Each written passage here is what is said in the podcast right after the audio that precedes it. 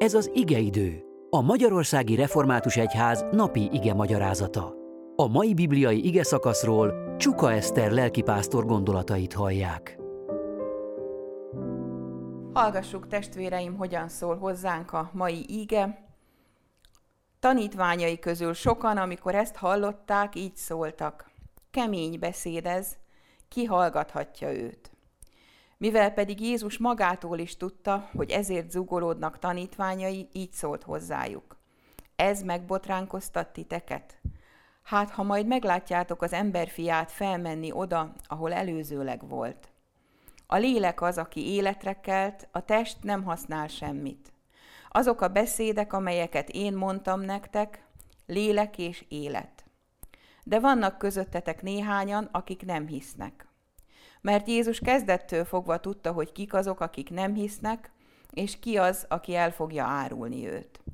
És így folytattam, ezért mondtam nektek, hogy senki sem jöhet hozzám, ha nem adta meg ezt neki az atya. Azzal szembesülünk a mai ige szakaszt olvasva és tanulmányozva, hogy nem csak a farizeusok, az írástudók, a vallási vezetők számára jelentett nehézséget elfogadni, befogadni Jézus tanítását, de még a tanítványok is zugolódni kezdtek, és azt mondták, hogy bizony túl kemény ez a beszéd, amiket mond. Ki értheti ezt meg, ki fogadhatja be.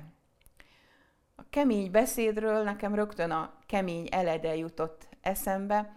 A Szentírás arról beszél egy helyen, hogy amikor az ember még lelki kiskorúságban van, frissen megtért, megteszi az első botladozó lépéseket a hit útján, akkor valóban fontos az, hogy megfelelő eledellel tápláltassék az ő lelke, könnyen érthető, könnyen emészthető dolgokkal, de hogyha az a cél, már pedig egy kisgyermek életében is az a cél, hogy felnőjön, és éplelkű felnőtt legyen, ha az a cél egy megtért esetében is, hogy lelki nagykorúságra jusson, akkor bizony egy idő után már szükség van a kemény eledelre, a keményebb igékre, amiket meg kell emészteni, amin rágódni kell, amit nem olyan könnyű elfogadni, nem olyan könnyű megérteni.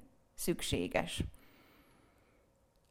A tanítványok meglepődtek azon, hogy nem azt kapták, amire számítottak. Jézus meg is pirongatja őket, azt mondja, hogy ezen megbotránkoztok. Hát mi lesz, ha még ennél különbeket láttok majd tőlem? Mindezt pedig úgy mondja, hogy pontosan tudja, mert ismeri a szíveket, a lelkek titkát, hogy ki az, aki hisz, ki az, aki nem, és ki az, aki el fogja őt árulni. Itt ismét felrémlik előttünk az eleve elrendelés, senki sem jöhet hozzám, mondja Jézus, csak akinek ezt megadja az Atya. Valóban a tanítványai közül is voltak olyanok, akik kevésbé voltak érintettek, hiába éltek Jézus közelében, hiába hallgatták az ő szavait. Mi jöhetünk Istenhez, bármikor jöhetünk, Jézus Krisztusért, örömmel jöhetünk, mint mennyei atyához, éljünk ezzel a lehetőséggel. Jöjjünk bátran, és kérjük őt, hogy munkálkodjon bennünk, általunk, és sokakat vezessen el az örök életre. Így legyen. Amen.